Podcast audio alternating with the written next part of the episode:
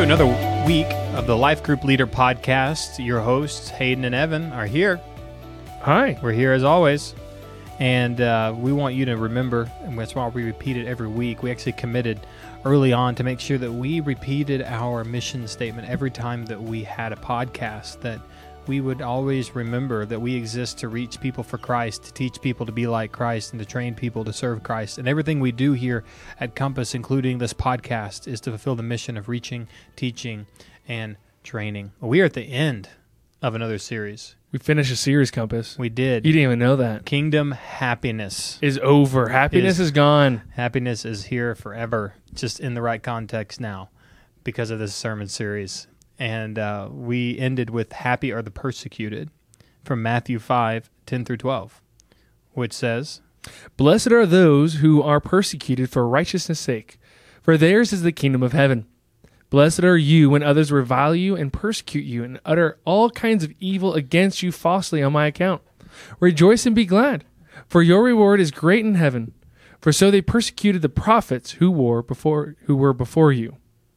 and the preaching point from this sermon is that we need to rejoice in every suffering associated with our connection to Christ, knowing that our persecution is proof of our heavenly citizenship, and that all our suffering for Christ comes with the promise of great reward in heaven. And this came out in three points. Number one, to stand out in a sinful world. Two is to be willing to be counted with Christ. And three, to stay focused on your future with Christ. These are three applications from this text that are going to help us live out uh, Matthew 5 10 through 12 in a way uh, that is fruitful, in a way that is an effective way to live out our Christian life and uh, bear much fruit for the kingdom. All right, well, Pastor Hayden, under under point number one, you know, standing out in a sinful world, you mentioned, you know, we want to make sure our persecution is for righteousness' sake, not for Right. foolishness' sake. How can we make sure that we are distinguishing my persecution from my foolish mistakes to following the righteousness of Christ? Well, you got to ask yourself: Are you being persecuted because of righteousness? Like, are you are you being godly? Are you being persecuted for godliness, faithfulness, fruitfulness? Uh, I mean, or, or are you being persecuted? Because there's a lot of people who are foolishness in their Christian faith, where you are going to be persecuted, mostly because you weren't. It had nothing to do with righteousness. It had to do with the way that you the way you carried yourself or the way that you uh, engaged in the public square you know? It's we got to make sure that that we are being persecuted because of our faithfulness to Christ not because of our inability to read a situation or our inability to act appropriately in our community uh, in the name of Christ. And there's a lot of people who are persecuted. I mean I, I think there's a lot of there's a lot of people uh, what is that one church that was persecuted all the time? Borough Street Church or some church in the Midwest that was a, it was a cult is what it was, but they always went around and were like hating on everybody and uh, they picketed and they were like we're being persecuted. It's like no, you're being foolish. You're not being persecuted for righteousness. You're being persecuted because you're being foolish people. And we just got to make sure that our persecution is because we're just following God's word humbly uh, in a way with, that is contrite and gentle, but a, but in a way that's boldly standing on the foundations of Scripture. In which that you mentioned that talking about standing on the word of God and how can I make sure that I'm standing firm on biblical principles? How is how's life group leaders can we make sure that our life groups when things pop up within our community or within our families or within uh, culture overall in America to make sure that we're standing firm on biblical principles rather than I don't like this I want to find some Bible verses to justify it. Well, it's uh, that church is Westboro Baptist Church. Okay, way. I forgot about that. Westboro Baptist. Yeah, it was a crazy, it's a crazy, Crazy church. time. But uh, as far as our commitment to sit on the biblical principles, uh, we got to know the Bible, and it's the same thing that I, you know, when I'm reading uh, Daniel chapter three, uh, and you really think about how did Shadrach, Meshach, and Abednego, how did they, how did they know what to do? Well, they knew what to do because they learned it, and I and I don't mean to like make that more complicated than it needs to be because they just didn't bow. Right? They just didn't bow at the sight of a golden idol because they didn't want to falsely worship something that wasn't God. And I, I want to make the connection for you life group leaders.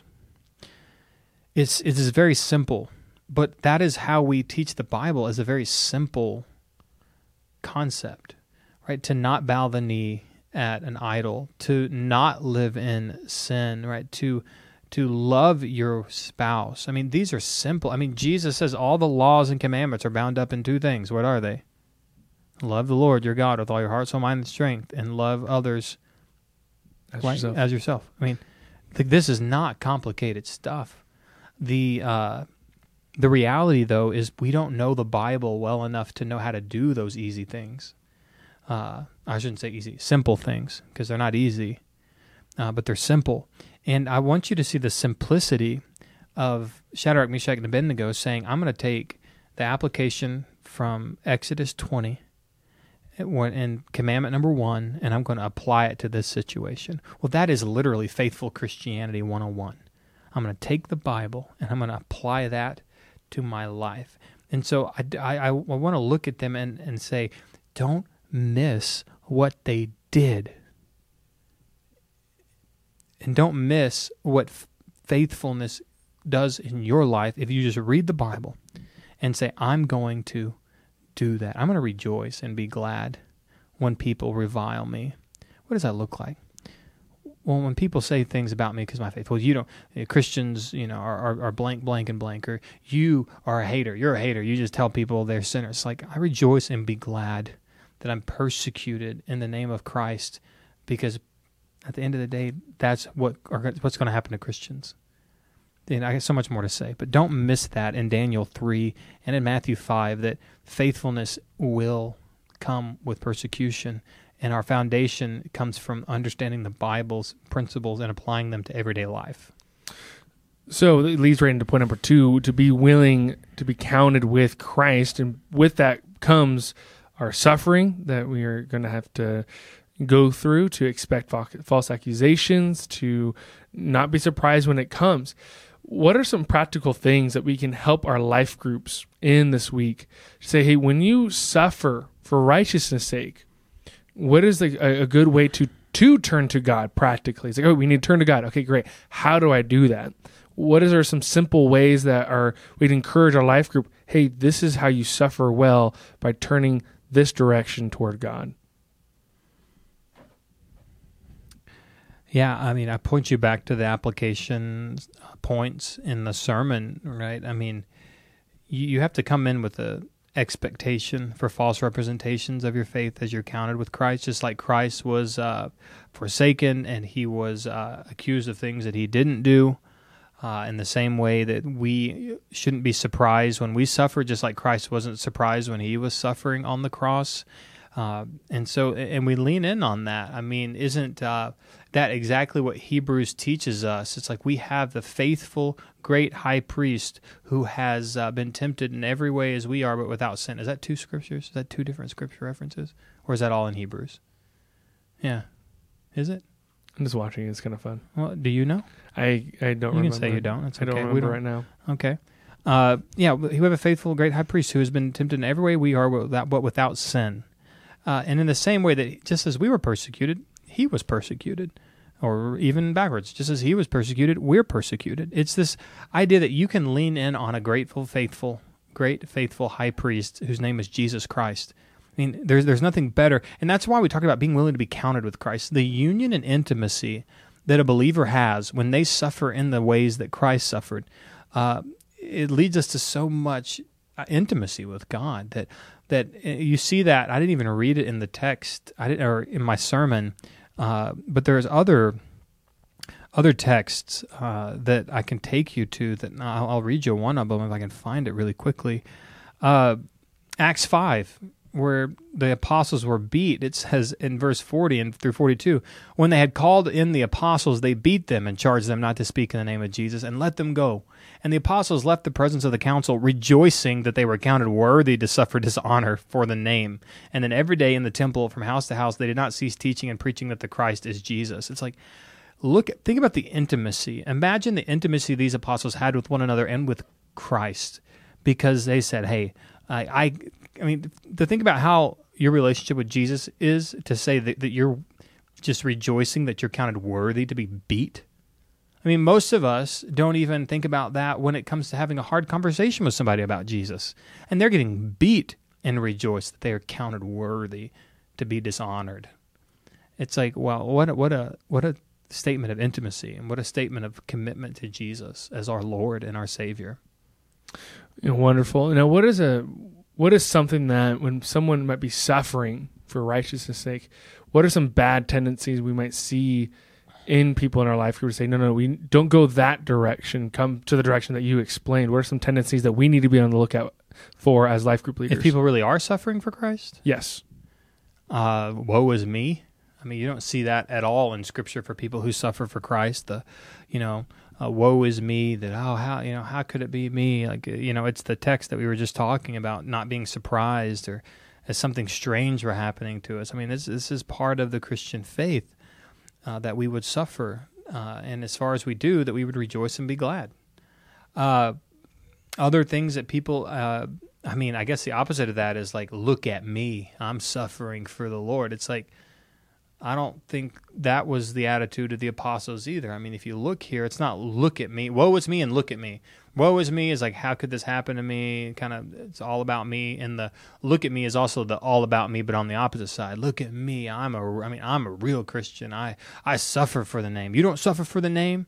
You better suffer for the name. I suffer for the name. And you know it's like it's about and you it's really the danger of whether it is you don't want to be persecuted or the fact that you want to take on persecution because you're making it about yourself those are the dangers this ain't about you we are going to suffer but we're going to suffer because of Christ. And we're not making it about us, we're making it about Christ in both scenarios. And one way to do that, I would say, is making sure that you are in community. I know a tendency is to either be braggadocious or to isolate and to not be a part of it and say, no, no, we need to be with you to encourage one another, to bear one another's burden. So, not to make the habit to pull out of community, but to stay even firmer into it. Right, and that can play out into you guys as life group leaders understanding that the need for you always to, to keep your people connected. If you haven't seen them in a while, connect with them, reach out to them, and press upon them the need to be in community. Because let me tell you, if you're living out your Christian faith, you're being persecuted. There ain't no way you can do that isolated. I mean, you're. I mean, th- there is just no way that that can be extra. You can exercise your faith in isolation, particularly when people are persecuting you. Absolutely. Now we need to make sure that we're focused on the right thing, which is point number three staying focused on your future with Christ. In life group leaders, I thought Pastor Hayden at the 11 a.m. service, you expounded the idea of, well, not the idea, the biblical truth of you know heavenly rewards well in your sermon. So, life group leaders, I would recommend you actually re-listening to point number three uh, again, so that you can articulate it well. Was there any other things that you wanted to address to make sure that we're focused on our future with Christ that maybe you ran out of time with? I mean, there's always so much more you can say in our future with Christ. Uh, and I focused on rewards there because the text talks about the rewards that are there. And I didn't even touch on every single text that talks about rewards. So, life group leaders, I mean, you can think about, uh, let's see, I'm, I'm looking at other. Uh, I mean, Luke six thirty five. Love your enemies, do good, and lend, expecting nothing in return, and your reward will be great. Uh, that's a good one. Listen to this one uh, Matthew 6 1. Beware of practicing your righteousness before other people in order to be seen by them, for then you will have no reward from your Father who is in heaven. Life group leader, just think about this in the context of rewards. And most people will say, well, you know, that we, we can't talk about rewards because the rewards means that our salvation is something that we've earned or you know all the things in heaven are things that we earned well, you ha- if you ask questions about people who may question that, right? Uh, I mean, well, we're not going to have rewards in heaven. Okay, well, there's going to be rewards, but it's not going to be based on what we've done. Okay, well, read this text. What is the only option for if I? So, I, if, am I saying that if I practice my righteousness before others to be seen by them, I will have no reward from your Father who is in heaven? Well, if you're saying that I'm not going to have rewards in heaven based on my life, uh, then what does that text have to say? Then their only other opportunity and, and, interpretation for that text would seem to be, well, you're not getting to heaven. If the only reward, if your only reward is getting into heaven, then it tells me there that I have, I don't have that. Like if I'm practicing my righteousness before others, I don't get to heaven. I mean, that's the only other, to me, reasonable interpretation of that if there is no legitimate reward in eternity. However, if you understand that there is a theology of rewards in heaven, and I recognize that if I'm here practicing my righteousness before other people in order to be seen by them, then I have received a, my reward here on earth, uh, and I'm not going to have any reward in heaven for being faithful uh, to God. I'm actually losing that reward because I'm trying to receive my commendation here and not in heaven. Right? That sounds like a much more clear, easy interpretation of the text. Uh, and there are so many, many more. Uh,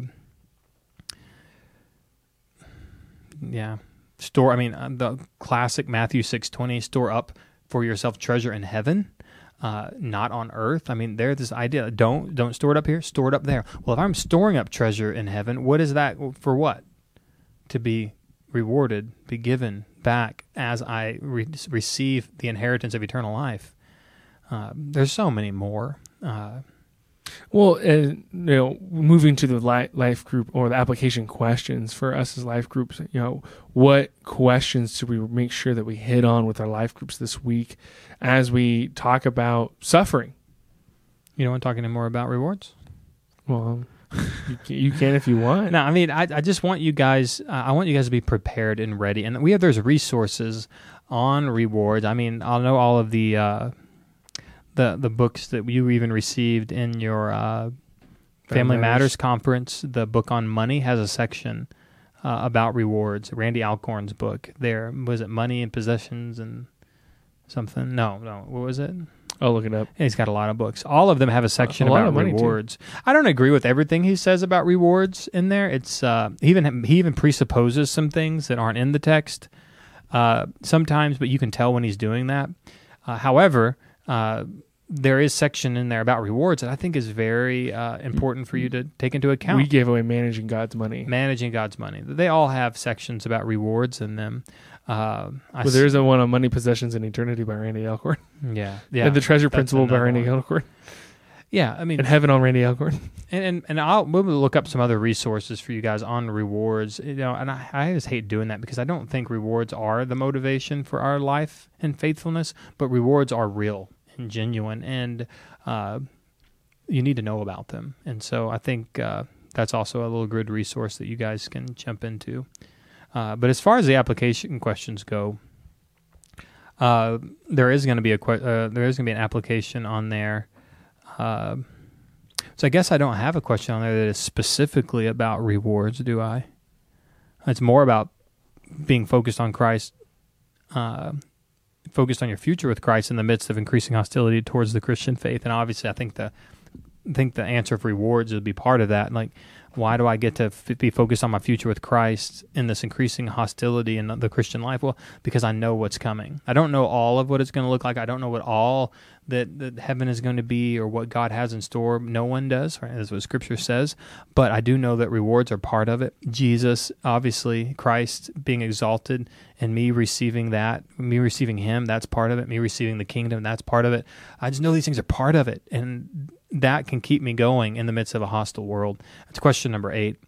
Uh, yeah, I mean, the rest of these I think are just solid questions to help your group start thinking about things. Questions six and seven are real ways for you to begin looking, even in, in North America and the world, about how Christians are being persecuted in our world to show you just how real it is. This isn't a figment of imagination or uh, a theoretical reality. It's, it's a real thing that Christian brothers and sisters in our world are going through.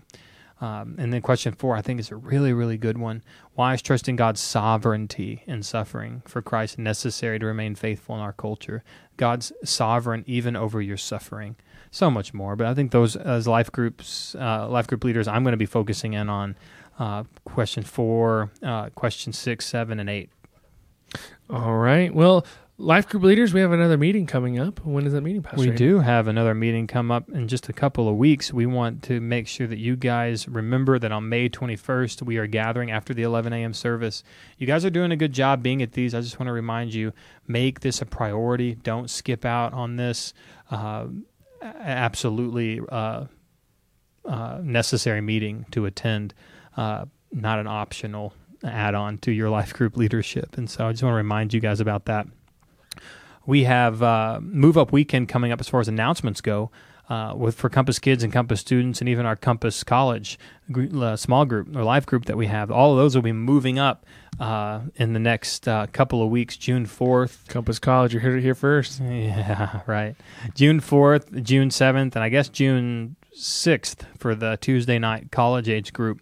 Uh, they want to move up. So once you've reached the ceiling of your, your group there, whether you're 24 years old and you move up into the uh, another life group from the college group, or whether you've you're sixth grade and you move from kids to students, or even if you graduate 12th grade and you move up to the college group, everyone's moving up the June 4th through the 7th, and so be looking forward to that. Excited for how God is maturing our people, not only in their faith but also just in their Life, their life, age, their age. graduation ceremony optional. Oh yeah, there, there we go. Uh, summer kids camps are coming up. You guys have heard about it. Woohoo! Make sure that you get on and make sure all of your life groups uh, who have kids, your life group participants who have kids, sign up for these camps. And also, life group leaders will be sending an email to the life groups of, for opportunities to serve for people who want to serve at each of the camps. Yep. Student Revival, Summer D now. The theme is the Kingdom of Heaven, which is aptly named. We're talking a lot about that in the book of Matthew. And that date is July the 27th through July the 30th. And the registration's coming soon, so put that on the calendar. Make sure you remind your group about that. And then last and not least, exploring compass and baptisms uh, are coming up. We have baptisms on July the 23rd, I believe. That's and correct. want to remind you to have anyone. We already had people sign up, believe it or not That's right. and we just announced it. So make sure that if you have anyone who needs to get baptized, encourage them, uh, exhort them, uh, show them the scriptures, and tell them let's let's do that together. And uh, Exploring Compass, June 4th and the 11th. If you have anybody who needs to complete Exploring Compass, encourage them to do so. All right, life group leaders, that is it for our Life Group Leader podcast. So thankful for you guys. Looking forward to our next training together and just looking forward to continue living life with you guys. Talk to y'all soon. Bye bye.